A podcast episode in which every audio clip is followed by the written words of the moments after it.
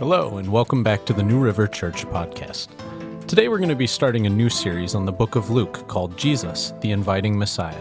We look forward to getting to know the gospel better together with you, and we hope that today's message encourages you and blesses you.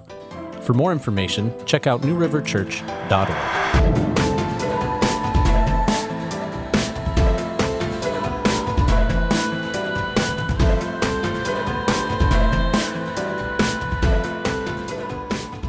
Turn in your Bibles to Luke chapter 1. This morning, we're going to begin a study in the Gospel of Luke.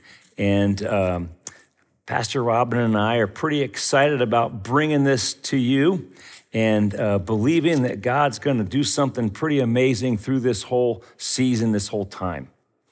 Um, Jesus is uh, bigger than you've ever imagined. Would you agree? Safe to say, Jesus is also different than we would have expected. I was just thinking as we were singing, Thank you for the blood. Like, who would have ever come up with that plan? Have you ever thought about what we celebrate as Christians? That God would become flesh and then die on a cross and shed his blood, and that we would be singing songs about blood? Is that, is that not a little weird in any other context? You see that? See, Jesus is different. And, and this is what the Gospel of Luke is really getting at. There are a lot of, of funny ideas about Jesus. We've got the Hollywood version of Jesus with his curly hair and his lotiony hands and his blue eyes. You know, we, have got the religious version of Jesus. He's kind of like a velvet painting on the wall over there with the bleeding heart and the, you know. We've got, you know, you got all these pictures of Jesus, but are they the real Jesus? And the truth is, we're not the first ones to wrestle with this and trying to understand, trying to wrap our minds around this Jesus. Sometimes we make him too small so that he's really can't even be trusted. And sometimes we make him so big or so far out there that he's not accessible. So, who is he? Um, and people have been debating this for a long time. Even in Jesus' own lifetime, people wrestled with who he was. And into the first century, in the second century after Christ's life, uh, early church fathers wrestled with who he was. Is, is he a man? Well, he's, he's too much God to be man. Or is he God? He's too much like a man to be God. He, he, uh, and we got our minds all twisted around trying to understand who he is, right? And it's into this controversy, I'll say, into, into all of this melees that Luke is writing. Um, Luke tells us exactly why he's writing. And we need to understand Luke is a gospel. And a gospel is a very specific kind of um, writing. Uh, it's, it's history, but it's more than history. Because just history, it's not just history. History, where you get the dates, the names, and the facts, and the timelines, and that's all important. And a gospel is history, but it's history with a purpose. And Luke has got an intention. He's, he's giving us the, the, the events of Jesus' life, and he's presenting them to us in order to move us somewhere. And that's what makes it a gospel. It's important to understand. Where is Luke trying to take us? Well, look at Luke chapter 1. By the way, you're going to need to keep your Bibles open here to the first four chapters because we're going to be skimming these chapters in our time together. But Luke chapter 1, he tells us right off the bat why he's writing. Many have undertaken to draw up an account of the things that have been fulfilled among us, just as they were handed down to us by those who, from the first, were eyewitnesses and servants of the word. With this in mind, since I myself have carefully investigated everything from the beginning, I too decided to write an orderly account for you, most excellent Theophilus, so that you may know the certainty of the things you have been taught. who is this Theophilus guy that Luke is writing to? Well, there's actually two strong theories about him. One theory says that Theophilus was a rich man, a wealthy person who funded the writing of Luke. So back then in the first century, writing was extremely expensive. And people were too busy really trying to survive uh, if you think about it, they're worried about their crops making it. They didn't really have time for frivolous kinds of things like writing. And so it required somebody with some means to be able to fund the project. And some people think Theophilus was that wealthy benefactor who funded Luke's writing. Other people think that Theophilus is a code name because the name Theophilus means lover of God. So maybe Luke is just a using that as a code for all Christians, all lovers of God, as it were. So you can decide which one you think it is. But Luke tells us exactly why he's writing. Look at verse 4 again. I'm writing, Theophilus, so that you may know the certainty of the things you have been taught. Luke is saying, I'm, I'm giving you what I've learned about this person of Jesus Christ so that you can be definite, so that you can be certain about who he is. Let's just cut through all of the noise about Jesus, and here's who he is. Does that make sense? This is what Luke's doing. Now, the first thing that you and I need to do to understand who Jesus is and to cut through our own screwy ideas about Jesus, the first thing that we need to do is get over Christmas.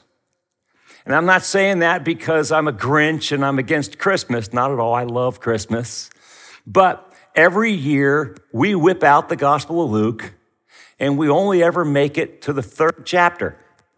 Not even that. We make it to the second chapter because we love the picture of you know, the angels singing and the baby Jesus in the manger and no crying he makes. And then that's as far as we go. And then we put Luke away for another year. And we forget something very important. The Christmas story is Luke's introduction. He's, he's, it, he didn't write the gospel to leave you at Christmas. And we need to let Jesus grow up. There's a lot more to his life than the baby Jesus in the manger. Amen? So, what's Luke doing in his introduction in these first couple of chapters? Well, there's four things that he's doing, and I want to, I'm calling them seeds. Uh, think of it as Luke plants these seeds at the beginning of his book that then he's going to take and develop throughout the rest of the book. Does that make sense?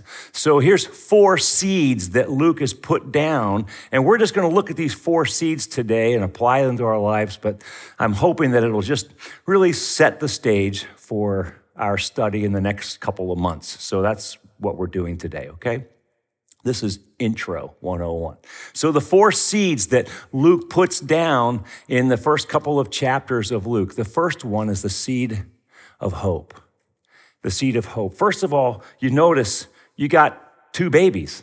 That's how he begins. Could there be anything more hopeful than a baby? There's something about that new life, you know, that freshness. Where are they going? What's it going to be? Right? The whole open blank slate for them. It's just lots of hope when a baby is born. And the same is true with these two babies, only these two babies are special because these two babies both were predicted by angels and they were both miraculous births. So the first baby is John. Uh, John became John the Baptist. He obviously wasn't called John the Baptist in Luke 1, okay, but uh, he's a baby there. But John, he's born to Zechariah and Elizabeth. We meet them in chapter 1. And Zechariah and Elizabeth are an older couple, well past the time when they could naturally give birth to a child. And yet, there is a miracle, baby John.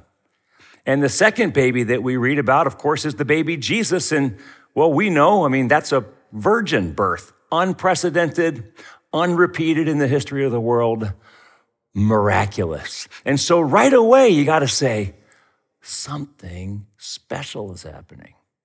we've got these two babies. And the first baby, John, he, John is sort of reminiscent of what happened with Abraham and Sarah when in their old age, they gave birth to a miraculous baby, baby Isaac. And so we, we've got some context for that a little bit. And you notice he starts with John, but then he sets that up, uses that to set up the birth of Jesus, which is completely unprecedented. We've got no boxes in our minds for a virgin birth in the history of the world. So that really makes you go, wow, I wonder what's going on.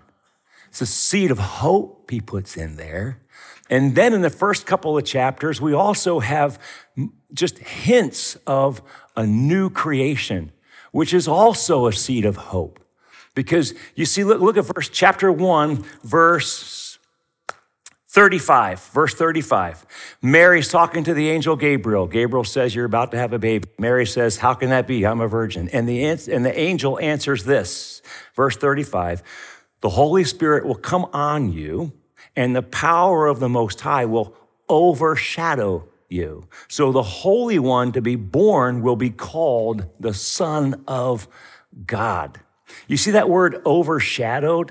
That word overshadow is the Greek form of a Hebrew word that gets used in Genesis 1 2, the second verse of the whole Bible. And if you go back in your Bibles to Genesis chapter 1, verse 2, it's on your first page, all right? First page, it says that in the beginning, God created the heavens and the earth. Now the earth was formless and empty, darkness was over the surface of the deep, and the Spirit of God was hovering, overshadowing the waters is the word. Same word. So do you get it? Here's Genesis 1. The Spirit of God is overshadowing the waters. And from those waters, land emerges, and the birds and the fish in the sky and all of that come. And then over here in Luke, you've got the Holy Spirit overshadowing the womb of Mary. See? And you get, and then there's more new creation hints. We, Jesus then is baptized in Luke chapter 3. Baptism is always a picture of new creation. The old is gone, all things have become new, but Jesus comes out of the water. Follow? The Holy Spirit hovers over the waters. Land emerges out of the water. He separates the two. Holy Spirit hovers over Mary, and Jesus comes out of the water, right? Okay. What happens in Genesis chapter 3 after God creates Adam? Genesis chapter 3, Adam is tempted and Adam fails. Adam gives in to sin. Bad day for humanity. Wouldn't you agree? We're all in a pickle because of that day. In Luke chapter 1, 2, and 3, again, follow it. Jesus, the Holy Spirit's overshadowing Mary. Jesus comes out of the water. Jesus gets tempted. And does Jesus give in to the temptation? No, Jesus overcomes the temptation. He doesn't fail. And so Jesus is a new Adam, and he's the Son of God. Oh, no, wait, Luke tells us that. If you go to Luke chapter 3, Luke talks about the baptism of Jesus. And then Jesus, you know, hears the voice of God uh, in verse 22 You are my son, whom I love. With you I'm well pleased. And then Luke gives us something that we often overlook. Nobody likes to read these. They're genealogies. We don't like genealogies filled with all these weird names, people we don't know, names we can't pronounce. So we usually skip over them. But you understand that when you're studying the Bible, genealogies are actually really important. They, they really provide the glue. I know they're, they're not exactly devotional reading. You know, you're not to like, you know, put it on a sticker and, oh, that's my, that's my life verse. no, nothing like that. But they tell you a lot about this, they, they move the plot of the Bible. And here's what Luke does Luke traces Jesus' genealogy all the way back to, we won't read all the weird names, skip to verse 38, chapter 3. Jesus is the son of Enosh, the son of Seth, the son of Adam, the son of God. So Luke traces Jesus' lineage all the way back to Adam, back to God. Do you see? Jesus is the new Adam. There's a new creation that's happening here. The angel overshadows the, see, get it? Cool. So now we're thinking, hmm, what kind of new creation is God making? What is he forming? What's he doing? And he's going to spend the rest of, Luke will spend the rest of his book unfolding that. The second seed is the seed of justice. We read this in, read it uh, in Mary's song in Luke chapter 1. Mary, uh, you know, she, she's pregnant with Jesus. She goes to visit her cousin Elizabeth, who's pregnant with John. And then they have this great moment, and Mary breaks out in this song, in this prophetic song. In verse 52, she says, He has brought down rulers from their thrones, but has lifted up the humble. He has filled the hungry with good things, but has sent the rich away empty. God is turning the world upside down. He is flipping it. The rich who have exploited the poor they walk away empty. The poor who have long been hungry walk away with filled bellies. God is flipping the script. Justice. That's, it goes a little bit further. I love how chapter three opens. Chapter three, verses one and two, they sort of make me just chuckle every time I read them. Here's how it says In the 15th year of the reign of Tiberius Caesar, when Pontius Pilate was governor of Judea, Herod, tetrarch of Galilee, his brother Philip, tetrarch of Iturea and Trachonitis, and Lysanias, tetrarch of Abilene, during the high priesthood of Annas and Caiaphas, the word of God came to John, son of Zechariah, in the wilderness. Do you get it? Okay, let me explain it to you a little bit. These names in chapter 3, verse 1, these are the power brokers of the day. He starts with Caesar, the most powerful man himself, top dog. And then you've got Pontius Pilate, the governor. And then you've got these three sons of Herod the Great, who were also rich, powerful rulers. And then you have the high priest Annas and his son Caiaphas, who are top dogs in the religious world. You've got all the power brokers who operate and run in the halls of power, right? Whose, whose voices, whose edicts can literally bring death or life to people. And who does the word of God come to? John. You know that kid that Zechariah had? That one? John. And where does it come? The wilderness. Isn't that something like we have this thing, we think that if God's going to move, he's going to start in Washington, D.C. at the White House. I'm not so sure that's biblical. It seems like God's going to move in your house first. God just, I mean, it's not like that's unimportant. I'm not saying that's unimportant to God. It is important to Him. But it just, we think, oh, that's where you have to go. And God says, no, I don't have to. I can start over here in the wilderness. I can start over here in your basement and start doing a great work in a move that changes the world in your basement, right? It's awesome. It's just a whole different way of looking at it. And then you have on the night of Christ's birth, the angels appear to the shepherds and they say, Glory to God in the highest. On earth, peace to men on whom his favor rests. On the whole earth, not just on a special few, it's for the whole earth, right? And then one last one is, is uh, Joseph and Mary bring Jesus into the temple and they're dedicating him. He, it's his eighth day. He's eight years, eight days old. They're bringing him to the temple to be circumcised, essentially to be dedicated, and like good Jewish parents would. And as they do, they're greeted at the temple with Simeon and Anna, this, these two old people. And Simeon takes a hold of the baby Jesus, and he says this in um, chapter 2. Um, he says, he says that, uh, oh boy, now I have to find it. There it is. Chapter 2, verse 29. Simeon takes Jesus and he says, Sovereign Lord, as you have promised, you may now dismiss your servant in peace, for my eyes have seen your salvation, which you have prepared in the sight of all nations, a light for revelation to the Gentiles and the glory of your people Israel. A light for revelation to the Gentiles. Okay, Jesus is a Jewish baby born into a Jewish world being brought by his Jewish parents into the Jewish temple, going through a Jewish ceremony.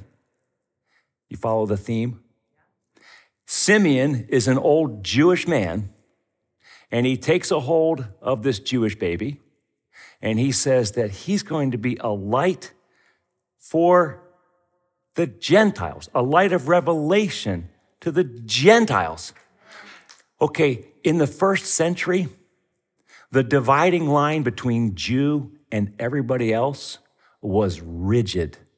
You, you can't overstate how rigid that line was. To the Jew, in their mind, Gentiles were the oppressors. They had been under Gentile, oppressive Gentile rule for hundreds of years. Okay, so essentially the Gentiles were the enemy. And here, this Jewish, old Jewish man holds Jesus, this Jewish baby, and he says, He will be a revelation for light to the Gentiles. God has come to our enemies. That's a head scratcher. You see the seed of justice? In other words, right away, Luke is beginning to say, look at this Messiah, he is operating in a different world and he's going to make things right, but he's going to make them right in a very different way than what you might anticipate. See, when, when I think about God making something right, when I think about justice, you know what I think of? I think of God judging all of those people and overlooking my sin. True? But following Jesus, I come to realize I'm like the worst of sinners. And so I kind of would like him to have mercy on me too, right? And and what we what we begin to learn and realize as we study the Gospel of Luke is that Jesus is coming to bring justice. He is. He is the perfect one who takes the place of every other sinner, of every other imperfect one. He's the perfect son who dies in the place of the prodigal sons and daughters. And in that, justice is served. The wrath of God is met because only God can die for the sins of all of humanity. And that he loves my enemies as much as he loves me. I know that's hard to think of because some of us are pretty hurt by other people, but it's the truth. So he plants this seed of justice in the first couple of chapters that he's going to begin to unfold as he writes. The third seed is the seed of conflict. As you can imagine, if he's doing something different, if he's flipping the world on its head, well, that's going to create conflict. And Simeon says this to Mary as they're standing there in the temple dedicating the baby Jesus. Simeon says to her, A sword will pierce your own soul too. That's just not a very nice thing you say to a new mom. Think through that. Here's this nice, heartwarming moment. Can you imagine us having a baby dedication and, you know, it's all so cute and everything, and oh, you get this. And, yeah, oh, by the way, this kid's going to be a sword in your soul, right? Ooh, thank you, I think. And then we have the temptation of Jesus in, uh, in, in temptation of Jesus in Luke chapter 3. Or nope, man, I've got them all mixed up in Luke chapter uh, three, yeah, four, four. There we go. As four opens up, you got the temptation of Jesus. And do you notice something? That it's the devil who opposes Jesus. You know, when you have a big job, you don't send the new guy, right? The devil does not delegate this task to some underling in hell. The devil himself opposes Jesus in the garden. Right? And then Pastor Robert and I were talking about this a couple days ago, and he made this note that, that all three of the temptations of Jesus have to do with avoiding death. That the devil's tempting him to avoid death. The first time it's, it's avoid death by starvation. He's hungry, turn the stones into bread. The second time it's avoid death on the cross. Hey, just worship me, I'll give you all the kingdoms. You don't even have to do the cross thing. Just worship me, you got them all. And the third, the third time it was you can avoid death by jumping off this roof and, oh, God will catch you, angels will catch you, it'll be okay. It, so all three temptations had to do with avoiding death of some sort. So you begin to get this picture. Like death looms over the head of Jesus.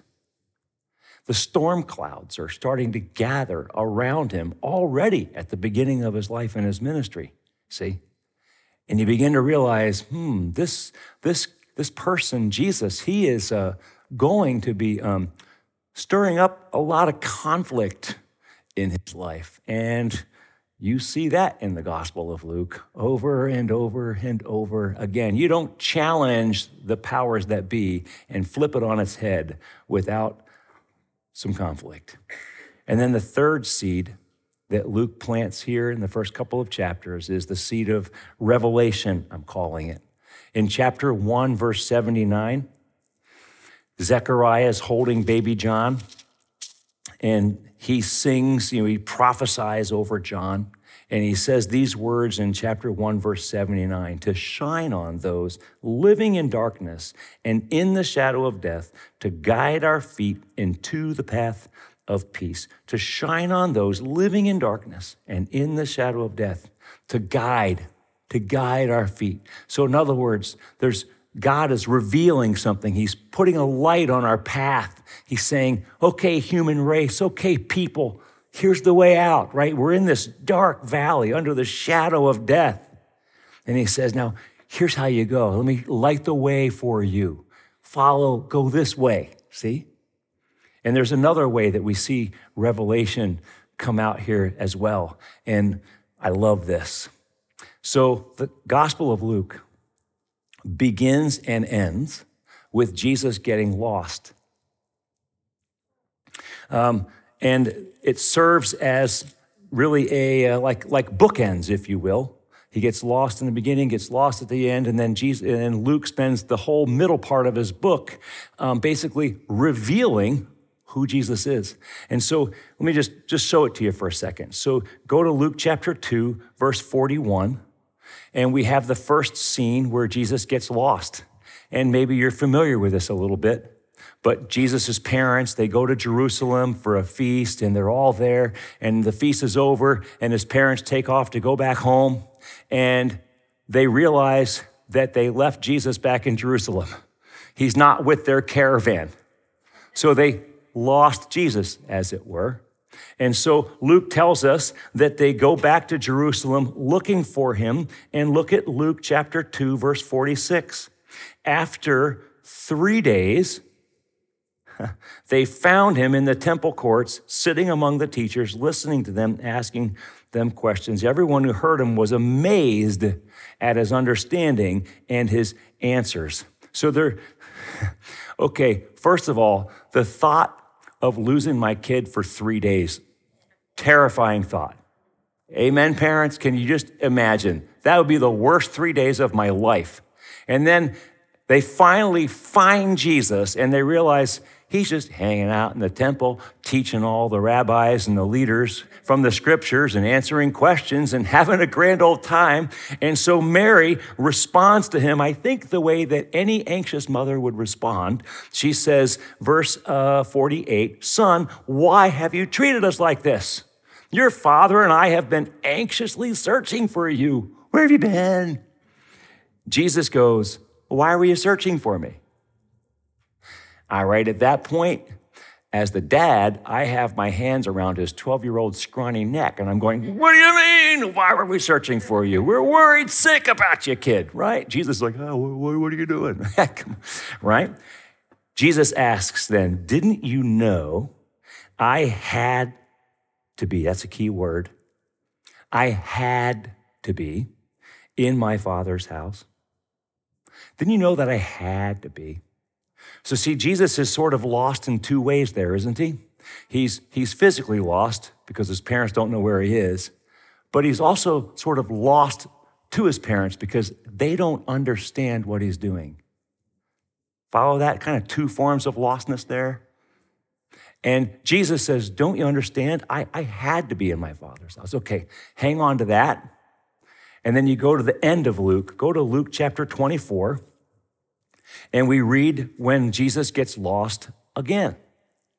And this time it happens after his death and his resurrection. This takes place on Easter Sunday, the day that Jesus rose from the dead. He's walking the road and he encounters two of his disciples on the road to Emmaus. And he saunters up to them and begins to talk with them. And he says, Hey, what's going on? And these two guys are like, are, are, Have you been under a rock? Like, you don't know what's happened in Jerusalem these days? And here's where we pick up the story, verse 19. Jesus goes, Well, what things are happening? And they said, Jesus of Nazareth. Duh. He was a prophet, powerful in word and deed before God. And all the people, the chief priests and our rulers, handed him over to be sentenced to death. They crucified him. But we had hoped, we had hoped that he was the one who was going to redeem Israel. And what is more, it is the third day. How many days has he been missing? Three days. The third day since all this took place. In addition, some of our women amazed us. They went to the tomb early this morning. They didn't find his body. Oh, so he's missing again? We've lost him again. Yeah. They came and they told us that they had seen a vision of angels who said he was alive. And then some of our companions went to the tomb and found it just as the women had said, but they didn't see Jesus. He said to them, How foolish you are, and how slow to believe all that the prophets have spoken. Did not, now catch the similar language, did not the Messiah have to suffer these things and then enter his glory? And beginning with Moses and all the prophets, what does Jesus do? He's doing some more explaining, isn't he? He explained to them what was said in all the scriptures concerning himself. You see the connections? So as Luke begins, he's 12 years old, he's lost for three days. His parents find him in the temple doing what? Explaining the scriptures. And then he has to kind of confront his or let's say correct his parents. Didn't you know that i had to be in my father's house so he gives them the real what's really going on? And then luke ends in chapter 24 with again jesus being lost for three days. And these two disciples he has to explain the scriptures to them and tell them how he had to suffer and die. I love that and everything in between, you see, is Luke explaining to you and me, the reader, revealing to you and me, the reader, who this Jesus is. See? You and I are just like his parents, and we're like those disciples. Um, we, we lose him. We lose Jesus. We, we, we misunderstand him. We, we don't get it. We, we, we get lost. Some, we get lost, right? We, and Jesus needs to reveal. We need revelation from God to see Jesus for who he is and the greatness of who he is. And then there's this one little piece, keep on going in Luke chapter 24. They approach the village, and Jesus goes in to stay with these guys. And then come to verse 30. When he was at the table with them, Jesus took bread, he gave thanks, broke it, and then began to give it to them. And look at verse 31. Then their eyes were opened and they recognized him. That's pretty cool. So, Jesus, um, Jesus, the Word of God, the one who wrote the Word of God. He's the, the flesh embodiment of the Word of God. Jesus is explaining the Word of God to these two men, and they still don't see that it's Him. but they see that it's him when they see him take the bread, give thanks, break it, and give it to them. You see, it's, I think, here's my theory, and maybe this is a fun discussion point. Robert and I were just chatting about it, or like, maybe it's because, like, they didn't have any kind of context for the for the resurrection in their minds. Like the, the resurrection hadn't really like sunk in yet, you know? But they knew Jesus as one who breaks bread, gives thanks, and serves it. They've seen Jesus do that over and over again in the Gospel of Luke, sitting at a table, giving thanks, breaking bread, serving it. And it's like, that's how they knew Jesus. They, they, they recognized him as the inviting Messiah. They recognized him as the host, as the one who served, who kept a place open at his table, and he would serve people bread. That's how they recognized him. That's how they saw him. I think it's beautiful. There's one other little quick thing that we need to bring out as well. So, Luke, there's a movement in Luke uh, that is important to not miss. Luke begins chapters 1, 2, 3, and 4. The center of action takes place around the temple. Zechariah is at the temple. Simeon and Anna are at the temple. Jesus is brought to the temple. It's all centered there. As Luke ends, the center of action takes place around a table. From the temple to a table. It's, it's almost like God is like insisting, you know what? Don't, don't keep me locked up inside some cathedral somewhere. Like, bring me into your real life. I, I'm, the, I'm the host. Bring me to the table. See, He sets the table for you and me. This is the God who loved you so much that He was unwilling to stay in heaven without you, but He came here for you. And then he and then he demonstrates his love for you over and over and over again by inviting you to his table. He's the divine host. You know, sometimes our I think our language needs to change because sometimes we talk about inviting God into our house, right? Isn't it really him inviting us into his? Or we or we talk about like God inviting God into my heart and I know that's nice and I know what we mean, but isn't it really like I need to, he's inviting me into his heart. He's welcoming me into his space. Like I'm the prodigal, I'm the one that ran away. And God is the one who has pursued. And he says, Come back, my son. Like he's welcoming me. See? I know it's semantics, perhaps, but I think there's truth in that. We want to be careful. Jesus is this Messiah who invites us to his table and breaks bread and reveals himself in that way. You know, the challenge for you and me is this that in revealing himself to us, Jesus also reveals me and he reveals my own dark motives. That Jesus is different than what I ever expected. Can I just be honest? He's different. I can tell you that Jesus isn't what I signed up for. Is that, is that heretical for a pastor to say? Like, I, I started, I, I wanted Jesus, you see, to take all my problems away. That's what I signed up for. And he didn't. I got new problems instead. Has that been your experience? I, I wanted Jesus like to be like my self-help guru, you know, who filled my life with love, peace, and happiness and all that great stuff, right? And he didn't. I still struggle a lot. Any fellow strugglers? Yes, strugglers, stragglers, all of us, aren't we? You know, I, I wanted Jesus to come and judge all my enemies and rid the world of all the bad guys that annoyed me. I wanted him to do that, right? And then I realized I'm actually one of them. I'm the worst of the sinners. So following Jesus has shown me that. That's not what I signed up for. See?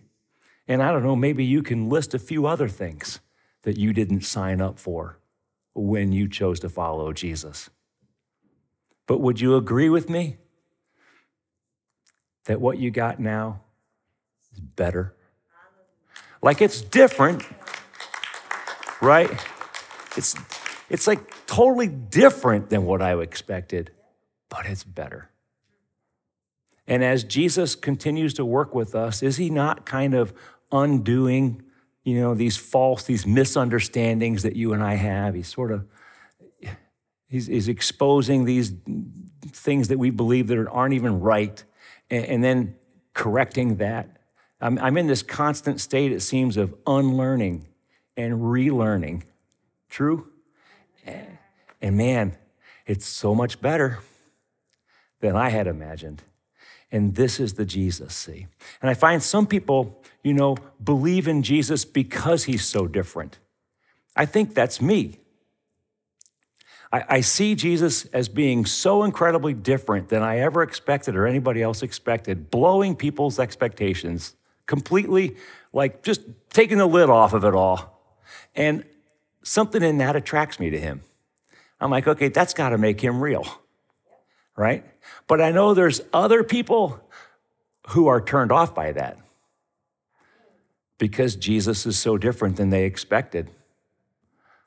And I can tell you that in my own walk with Jesus, there have been times that I have walked away from him because he was different, because I was disappointed. And then I discover actually, well, I was disappointed because I wasn't quite seeing it from the right angle. And then Jesus reveals something else about himself, takes you deeper. And that seems to be the process. So, our prayer here is this that as we go through the Gospel of Luke, and Karis, you can come, I can play for you if you want, but you guys can do it. But our prayer here is that as we go through the Gospel of Luke, that God will just radically shift our expectations about Jesus. And that where I'm where I'm I clash, where where my expectations clash with what the Bible says, that I'll be humble enough to let mine go in favor of what the Bible says. And that in the process, you and I will come to a fresh sense of awe and wonder that we will no longer have a pocket sized Jesus that we can understand, but that we will have a Jesus that blows our minds out of the water and we'll be happier for it. Like, right? Like, I got a Jesus that I totally don't fully understand. He's just bigger than I ever imagined and better than I ever imagined. And I love him for it. That's our prayer in the next couple of months in the Gospel of Luke.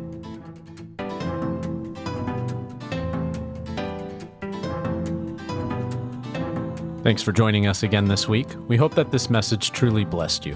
For more information, check us out at newriverchurch.org.